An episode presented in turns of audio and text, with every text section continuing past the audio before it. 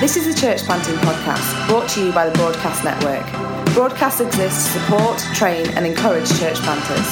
For more information about who we are or about the training that we offer, please visit our website at www.thebroadcastnetwork.org.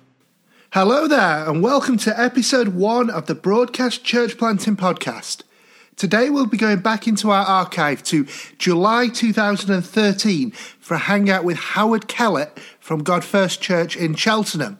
Howard will be talking to us about two types of church. He'll be talking about attractional churches, where we're trying to draw people into us, and everyday churches, where we're living our faith out day by day in the things that we do. We'll be looking at the pros and the cons of these two approaches to church planting. You can find the full hangout, including the Q&A section and all the notes at www.thebroadcastnetwork.org slash episode 1. So without any further delay, here's Howard. I am 53 and I've been involved in church planting since 1990. I was um, I was first the first church plant I was involved in was in Teesside um, with another network. It's Covenant Ministries, um, and actually that church became Jubilee Church that Jeremy Simpkins uh, took on and led uh, f- successfully. As then was involved in, uh, I was a part of King's Church Catford and Sidcup uh, for a season when I joined New Frontiers. So I worked with Dave Holden, not on his staff, and then I joined staff with Steve Tibbert in Catford, in King's Catford. I moved to Manchester, which is how I know Dave Harper and the guys in the Peak, and planted a church in the inner city in Salford. Uh, sort of nine, uh, 2001 and moved out of there in about 2009, end of 2009.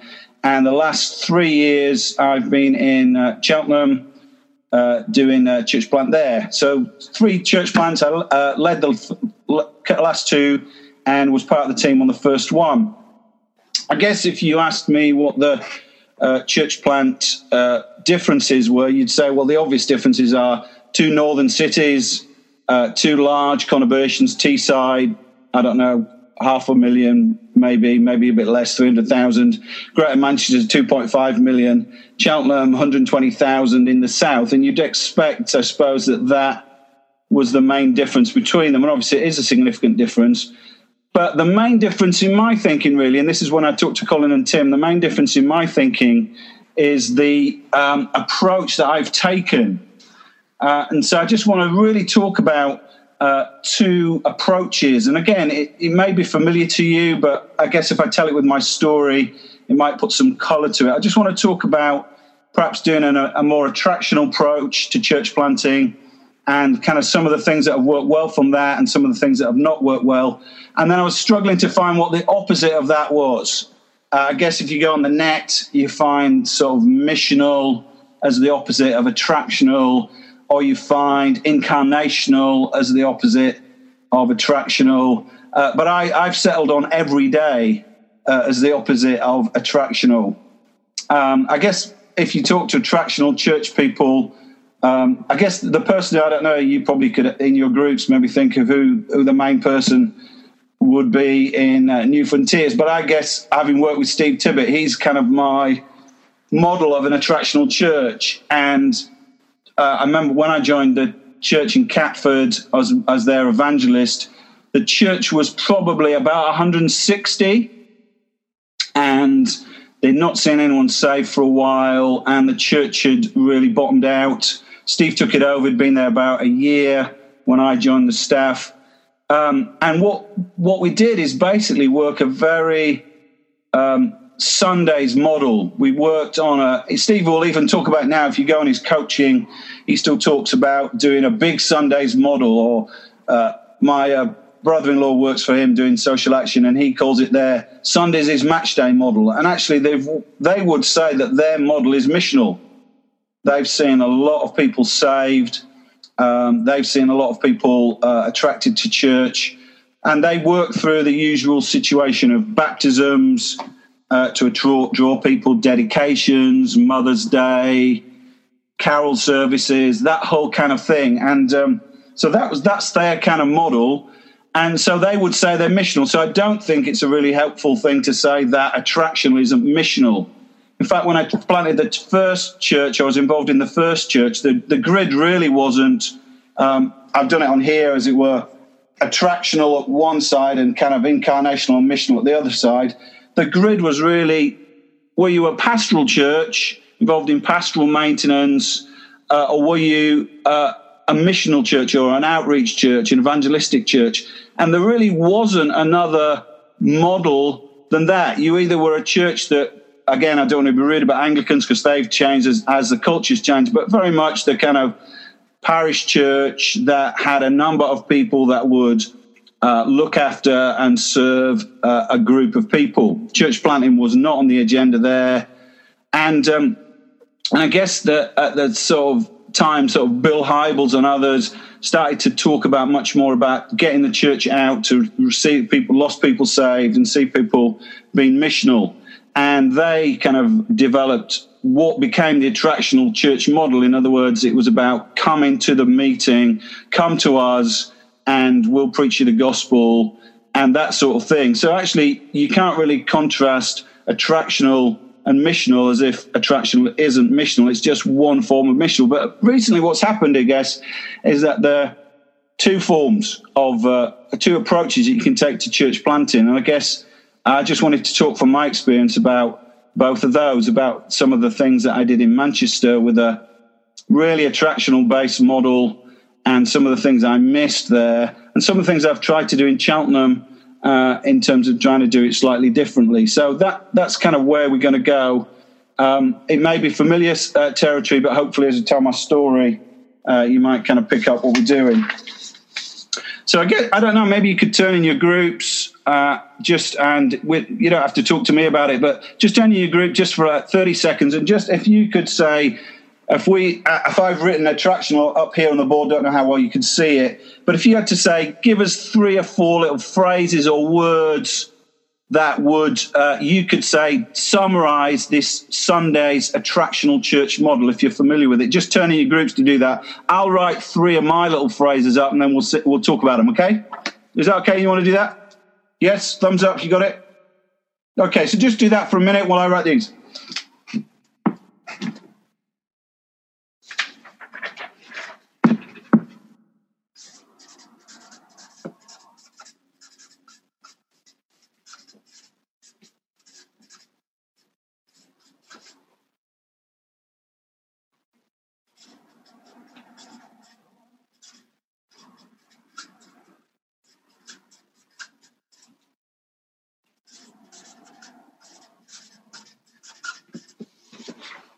Okay, so I've I've written there. I don't know what you've written. I've written Sunday meeting focused, based on attractive events and uh, targeted programs. So basically, it's a kind of come to us approach. And actually, there's there's loads of merit in a, a come to us approach. There's loads of things that um, you know. So good people say Rick Warren of Saddleback uh, purpose driven church, he would have a come to us approach. And uh, Bill Hybels of Willow Creek, he would also have a come to us approach. And I remember in, in Catford, those two people, when I was working with Steve, were really influential in trying to get the church off a pastoral setting into a, a missional setting. And so we used a lot of their strategies. So we would talk about targeting a particular so uh, Rick Warren talks about uh, Saddleback Sam, about targeting a particular individual or tar- targeting a particular group of people that you're hoping to reach. And Bill Hybels obviously would be, if you hear him, he's a really compelling evangelist. And when you hear talks about seeing lost people saved, uh, he'd, he'd, do that. But the way that that was done was through, I guess, Bill Hybels, an extreme sense would be through seeker services, drawing people into that kind of setting and then you would work uh, work people through different programs. So Alpha would be a program, and then there'd be an Alpha Plus, or there'd be a marriage course, or there'd be some kind of discipleship course. And so the, the, the basic model was you would go and attend church meetings, and you go and attend those kind of things. Now it's interesting what I observed. I, I don't know what kind of words you got, but what I, what I observed is that um, New Frontiers really, uh, I think, increasingly started to talk that kind of way. Um, I, and it's not a negative thing. So when I went to Manchester, the whole talk about was building a large church. Uh, there was the kind of emphasis on the city centre. Uh, uh, Mark Driscoll had talked about being upstream of culture, and that whole kind of sense of um, building something substantial, uh, measuring the church by the uh, size of the Sunday morning meeting. Not that lost pe- people weren't getting saved, but that was really it. And then you would, the way that you would grow is that you'd increase with finance, and then you would hopefully add some staff, and then you get a bigger be- venue. And I don't know if, if, if, that's a sort of familiar model, but I remember at, at, certainly at prayer and fasting the lots of discussion in the latter years became about getting a building. Uh, you know, we'd pray for people getting a big building, and you know, CCK got a great building, and people were given warehouses, and and that became very much kind of like the way that you uh, became successful and the way that you validated success. And obviously, uh, if your church was large uh, and I think this isn't just New Frontiers. I know I went to a, a, new wine thing and they banned discussion about how large your church was, but was. But certainly the whole kind of feeling was that you that you that you were looking for ABC, as one person put it. You were looking for attendance and buildings and cash. And if you could get those kind of ABC things, then you were definitely going to go on the right road. Now, the interesting thing was that um, that was the model also for church planting. So I remember being involved uh, in Manchester, and um, I, as soon as we arri- as soon as I arrived there, there was a group of ten people that had been doing it in a uh, meeting in a house, pioneering, digging out, doing a lot of the hard stuff. And Actually, I met one of those guys a few weeks ago, and he said, "You didn't really say anything significant or thank you for that hard work that you've done. And I thought, oh man, I feel really bad about that. But they've done a lot of the early digging out. And I guess some of you guys who were just thinking about it, you know, that early stage of gathering the first five, six, seven, eight, nine, ten, um, is really, really hard. And actually, you always have to do that without a Sunday meeting. But what started to happen was that um, when the network really got into church planting and other networks and stuff that you read from the States, it was all about this the big launch. Um, it was all about almost uh, getting to the launch. And I remember, remember being involved with um, Dave Stroud latterly writing his book. I think I've got it on my shelf actually somewhere. Shall I name check Dave Stroud book? Here it is. It's the Dave Stroud planting uh, churches Changing Communities, a church planters manual, really helpful book and has loads to say that's that's really useful. But my observation, and I shouldn't criticise Dave's book, my observation is that that you uh, the perception was that the way to do it was that you were going to gather a Sunday. Now, the interesting thing for Dave Stroud, because he's a highly gifted leader, unlike all of us, and uh, has a kind of contact book uh, full of people that he can invite to be involved in the church, he really starts almost with a ready made church. Now, he's taken that church on, not to criticize him, he's taken those 50 people and that money that was given to him and, you know, has multiplied it in the parable of the talents very well. So I'm not criticizing him, but, but I felt he didn't quite understand what it was like if you were just trying to gather some people and get to a Sunday morning meeting. The whole thing was, you get to the Sunday morning meeting. That was the point. And I remember in Manchester, the way we got to a Sunday morning meeting was uh, the Message Trust, uh, uh a parachurch organisation in Manchester, gave me eight people to work on a, an estate. I, I, I, pulled in a few of my buddies, eight, ten of my buddies. We had about 10 people who were uh, already on the ground. And immediately we had 20, 25, and we went to a Sunday within five, six months. And I think also at that time, the network was uh, quite mobilized. Uh, Stoneleigh had just finished, and um, people were really willing to, to make the move. And I don't know, and my kind of advice, oft, I was involved with this guy who was trying to, Dave Harper would remember this, trying to plant in Preston. And um, all that, the only advice I could give him was gather some of your friends and get a Sunday morning meeting started. I really wasn't very, very helpful because that, that was the model. That's how I got to the start. And that was what was talked about. And it's interestingly, as I progressed through through that kind of phase in Manchester, while the attendance graph was going up and to the right, I kind of forgot about all the negatives of um, that, the challenges of just doing a kind of attractional model. So maybe what we could do is um, in your groups talk about maybe what's some of the negatives of doing an attractional model, and then we'll maybe talk about that as a church plant, particularly. Okay, is that right? Would you do that? It feels difficult because I'd like to get feedback as a teacher, but if you do that, so if you just turn in your groups and try and talk about some of the negatives of of maybe doing a church plant in a purely attractional model, which has been modeled maybe by people at the centre or modeled by people with with lots of influence, and doesn't really work very well for people at the margins or people who are doing it very organically. So why don't you just turn in your groups to do that, and then uh, we'll see how we get on. Okay, so I'll give you um, a couple of minutes to do that. Think of some negatives or some downsides of an attractional church planting model. Tim, you talk to me while they're doing it. Hello, can you hear me? Hello, yes, good. Yeah, it's doing great. I, I, it feels very strange with no feedback. you can, if you want, you can get feedback on this, and I can compare it for you. Why don't we do that? Sure. Why don't we do that? Why don't we pull some reflections on some of the strengths and some of the weaknesses of this? Yeah. Okay, that'd be good. All right. All right. Uh, I'm gonna, I'm gonna call on um, Stockholm, Stockholm and Riga officially. Uh, got any thoughts on what Howie has said so far? Any attractional um, yeah, I guess well, partly um, we're just trying to explain some of the terms across languages, so that's right. taking. Um, Sorry about that. No, no, it's fine. Um, it's it's a good discussion, but it's sort of uh, with kind of crossing language back um, things as well. So trying to uh, explain terms and concepts. So that's helpful all in itself.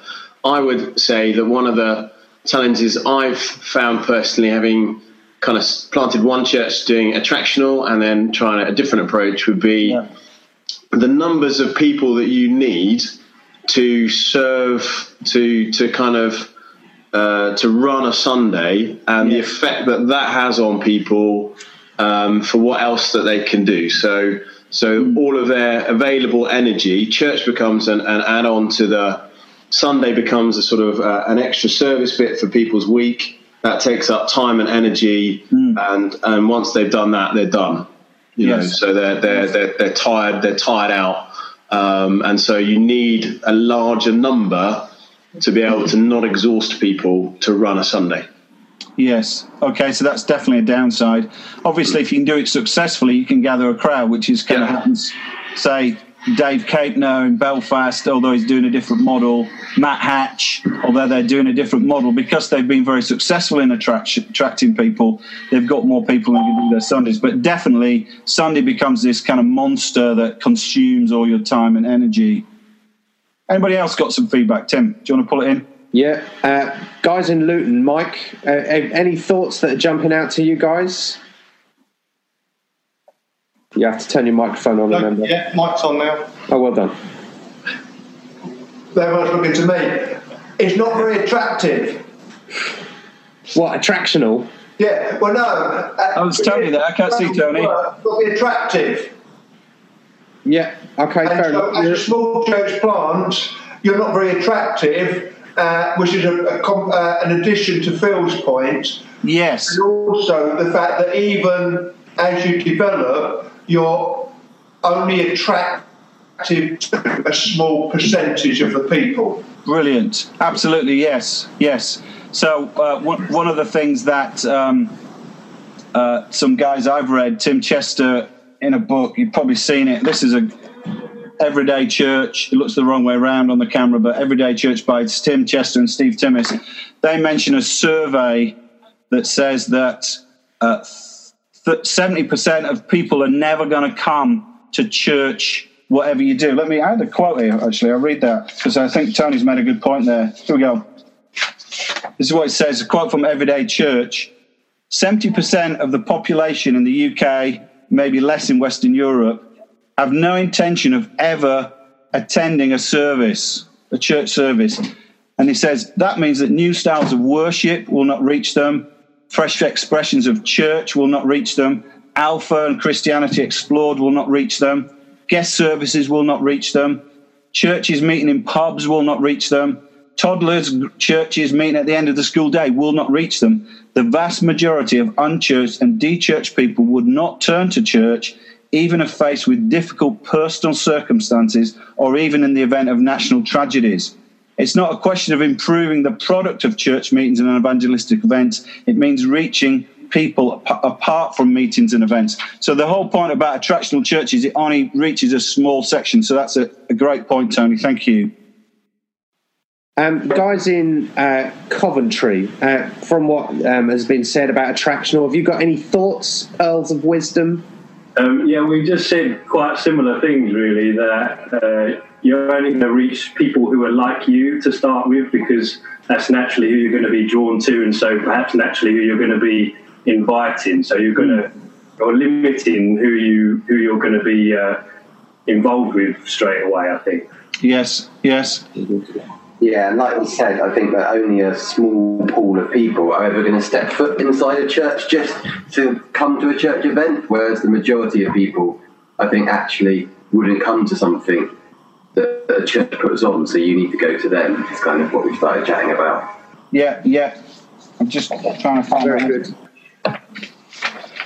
I mean, what? Let, let, let, me let me ask this question. Oh, Dave, go on. Give your comment. Um, you, I was going to ask the, the peaks if they had anything to say. So, how yeah, you go yeah, for it? Please do. Yeah, I think I think there is a place for the attractional. Yes. If you've done the everyday. Right. At some point, where you've built your bridges out into community, you you've worked into perhaps specific social groups.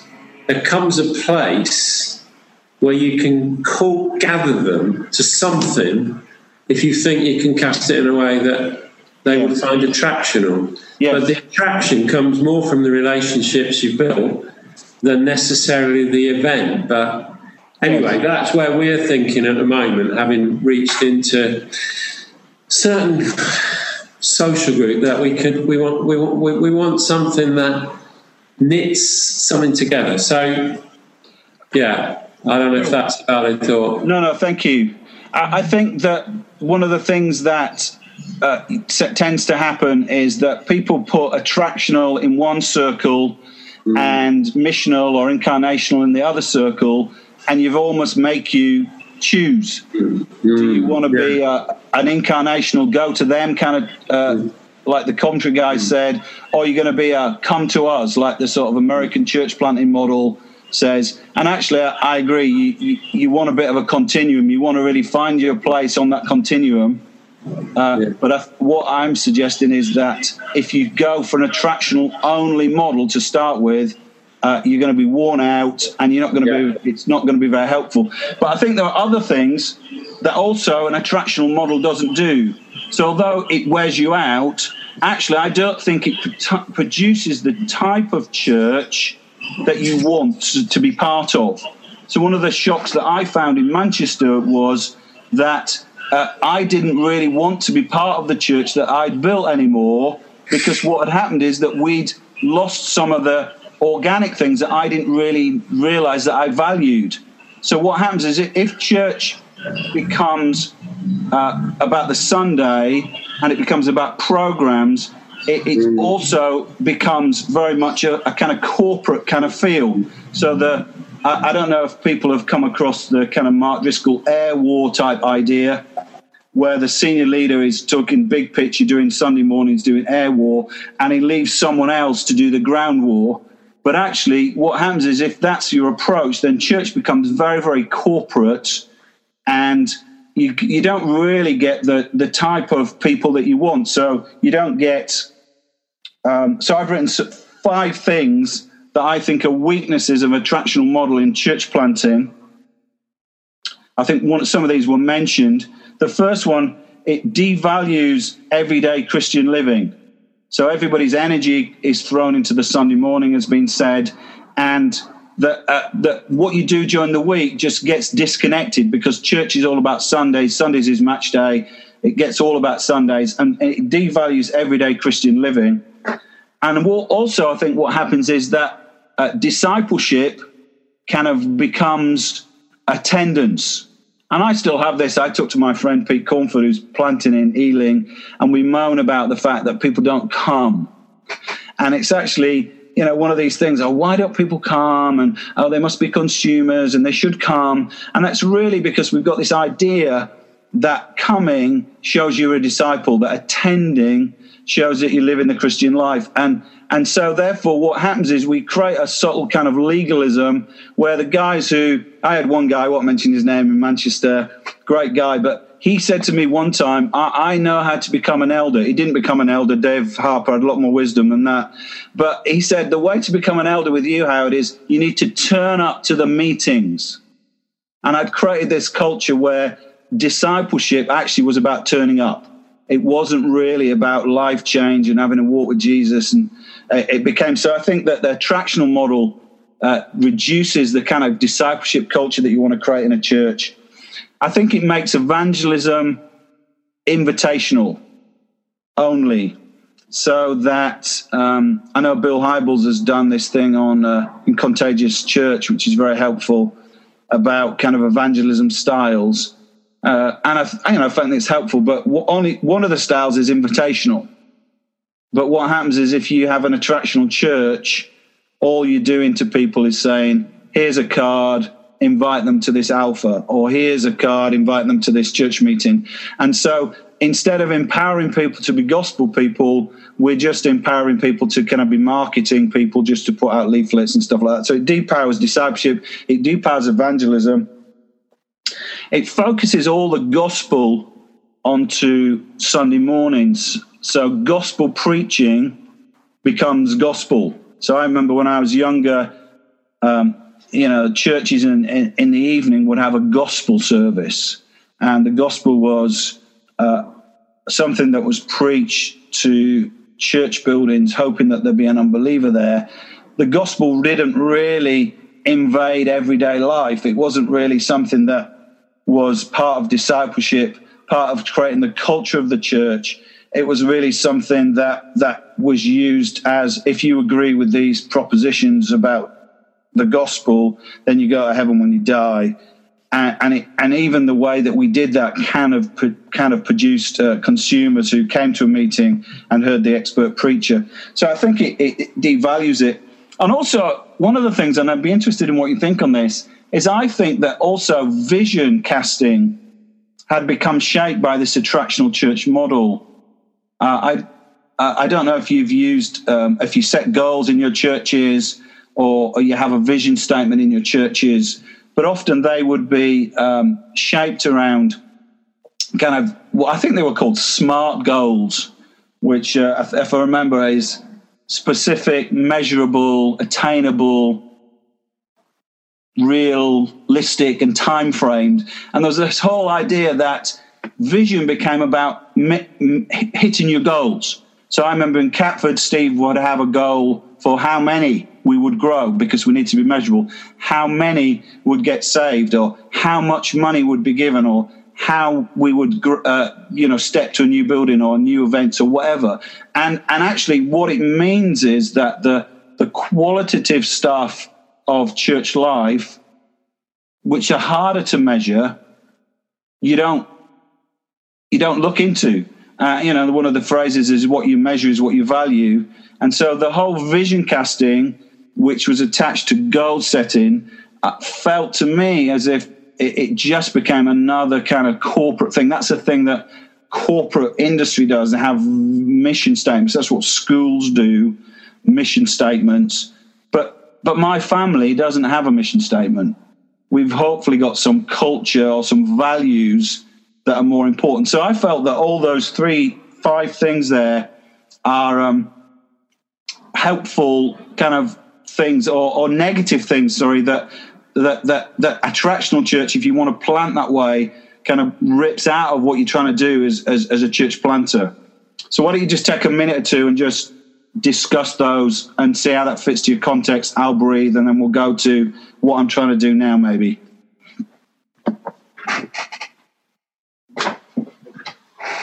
I'm not going to use the whiteboard. I don't think it works. We can see the whiteboard pretty well, actually. Howard. Can you? I can, yeah. Oh, right. Okay. I just don't know my handwriting's good enough. well, it is teacher's handwriting. It is, yeah. Okay. Right, do you want to go? You, I reckon you've got about 10 minutes left if you want Okay, to let- and finish right. up. Wait, Okay. go for it. So, I guess in, in when I moved to Cheltenham, um, I, I I felt I'd, I'd kind of tried and done reasonably well with an attractional church, but but I I, I felt increasingly it wasn't me. Um, I remember a guy called Paul Reed, some of you may know, who led a, ch- uh, a large church in Belfast, and he said to me, "Howard, you've become detached from your church." and you've become detached from who who you are.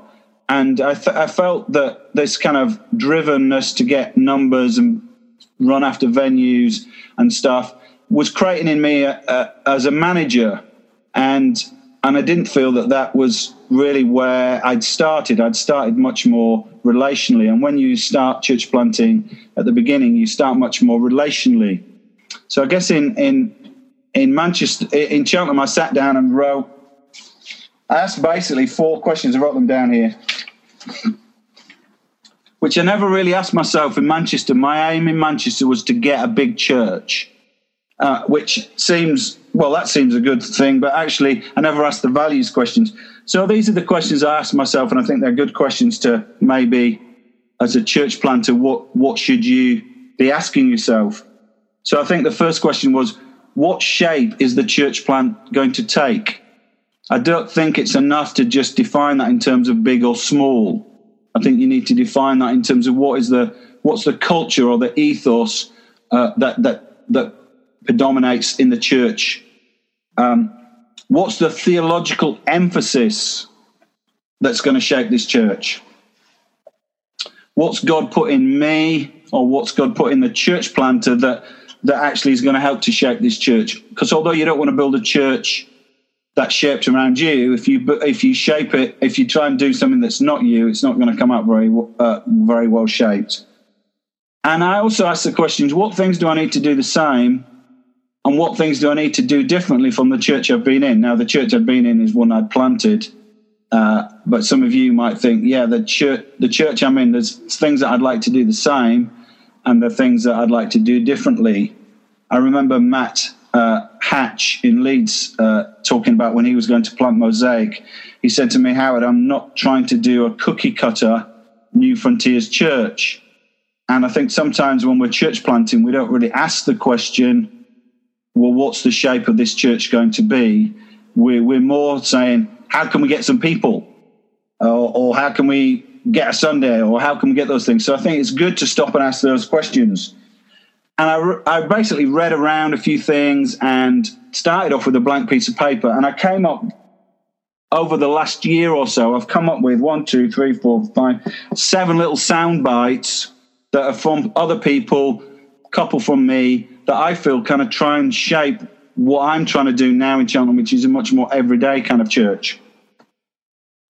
So um, I'll just read them and then we'll just I'll just say what they are. So the first one you might have heard is by a guy called Lesslie Newbigin, who was a missionary in India and then came back and did uh, lots of writing on uh, on being missional church in uh, in the West. So he took his experience of being a missionary and applied that to working in a post Christendom uh, secular culture. And he said this, and I think it's a brilliant quote: "The gospel community is the hermeneutic of the gospel." In other words, what he was saying is that the way that the gospel is understood is not only through preaching, it's not pr- even primarily these days through preaching. Don't mishear me, I've not become a heretic and don't believe in preaching anymore. But actually, most of the people are going to hear the gospel, are going to hear it lived in, they're going to see it lived in your life.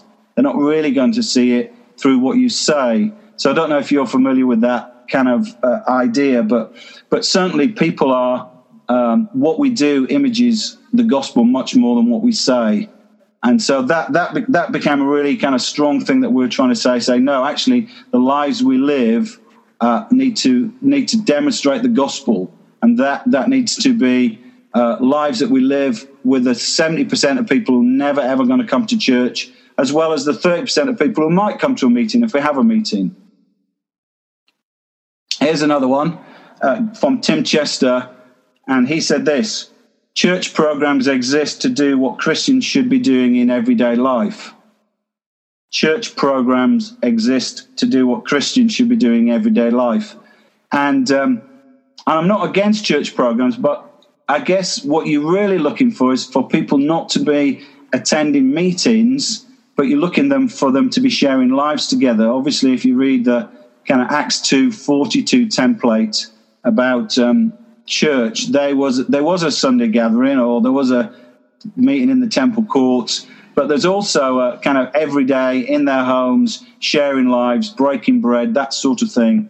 And so uh, that, that I didn't really see many church programs. You might have had some deacons who fed the poor, but I didn't see lots and lots of courses that was done that were done in classrooms, and that that kind of model of teaching people through a course, even through something like this, really, in one sense, uh, can only is not really a, an ideal substitute for sharing your life with somebody.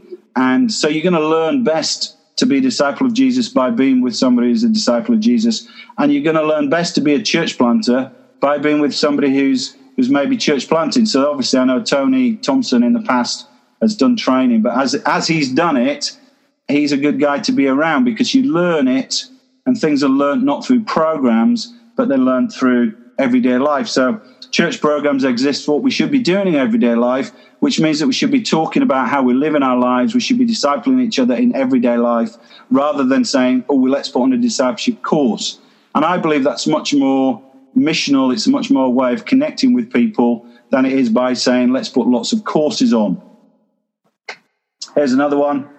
Mike Breen, who was in Sheffield for a while, if you make disciples, you will always get the church. But if you try to build the church, you'll rarely get disciples.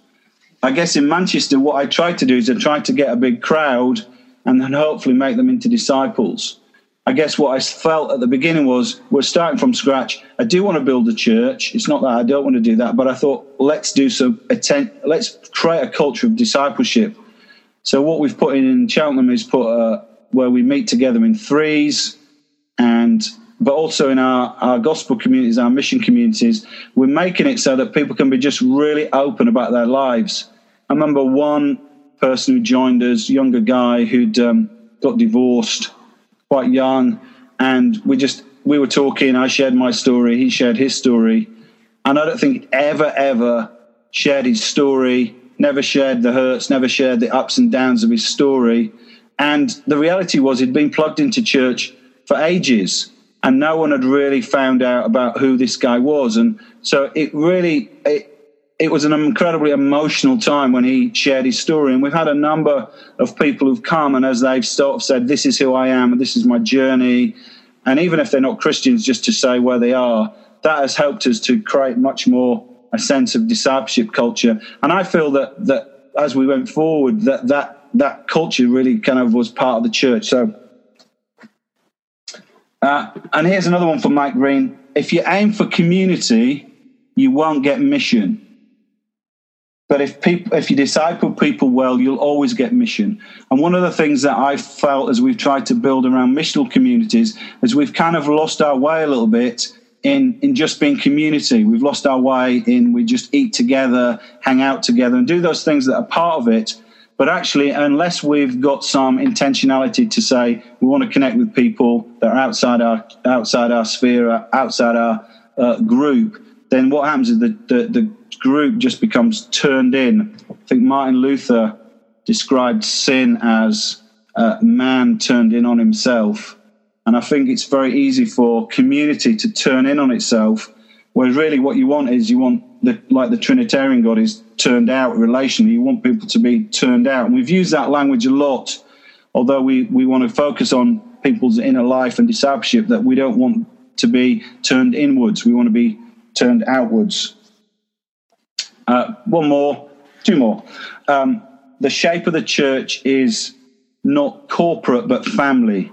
One of the things we've tried to do is to think about how that we make church much more family, and not in terms of just um, isn't it nice to be family together, but actually in terms of uh, I I gospel my kids when they watch stuff on TV and when they out and about. They're teenagers now, and I say, "Why do you think that? What? What? How does Jesus, the gospel, reply, apply to that?" And we try to do that in a sense in our gospel communities. We try to be real and honest about how our lives are going. We try to apply the apply the gospel to that. So we're trying to do a much more organic kind of thing. Okay, so one more thing. So what we've done then in Cheltenham is we've built these gospel communities, but actually the interesting thing is it was going incredibly slowly. We weren't really gathering many people because although it sounds very good on paper, it's a long-term mission strategy. If you went to an unreached people group and, and just work relationally, you'd find it very, very difficult to, to, to gather people. It would take a long, long time.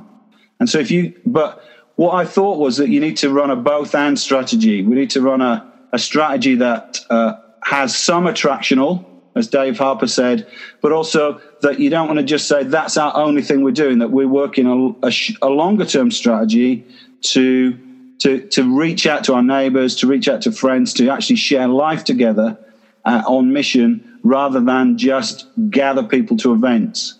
So that, that's kind of what we've done the bottom line is most of our growth has come out of that 30%. Most of the growth has come out of the, the Sunday morning meeting. We've got a Sunday morning meeting. We gather about 65 now. And the more we've gathered through the Sunday morning meeting, the more I can feel the drift into, oh, the Sunday morning meeting is going to do the job. Or the church is measured by the success of the Sunday morning meeting. And I've had to keep really fighting for the kind of core values of family and discipleship and openness and reaching out to our neighbors. And we've got to believe that that's been effective. And it was really brilliant just a month ago where we saw the first person who became a Christian without ever having any contact with any of our meetings. So it's been a kind of interesting process, and I, obviously, and I found this kind of rather interesting process in terms of how do you do do that and how do you work through this. But be interesting for you maybe just as for tim just to, to round it up and say well what kind of a, approaches or what kind of takeaways do you think could do in terms of like being everyday church in terms of living living the gospel life discipling each other in the everyday rhythms of our lives? How can that be an effective add-on how can it be an important part of what we're trying to do, particularly in unreached places where the gospel's really there's not a whole lot of church hoppers who are going to transfer into your church if you put on a good show. Well, we hope you found what Howard had to say both provocative and challenging as your church planting. Just a reminder that you can find the full hangout, including the Q&A that followed it, at www.thebroadcastnetwork.org slash episode 1.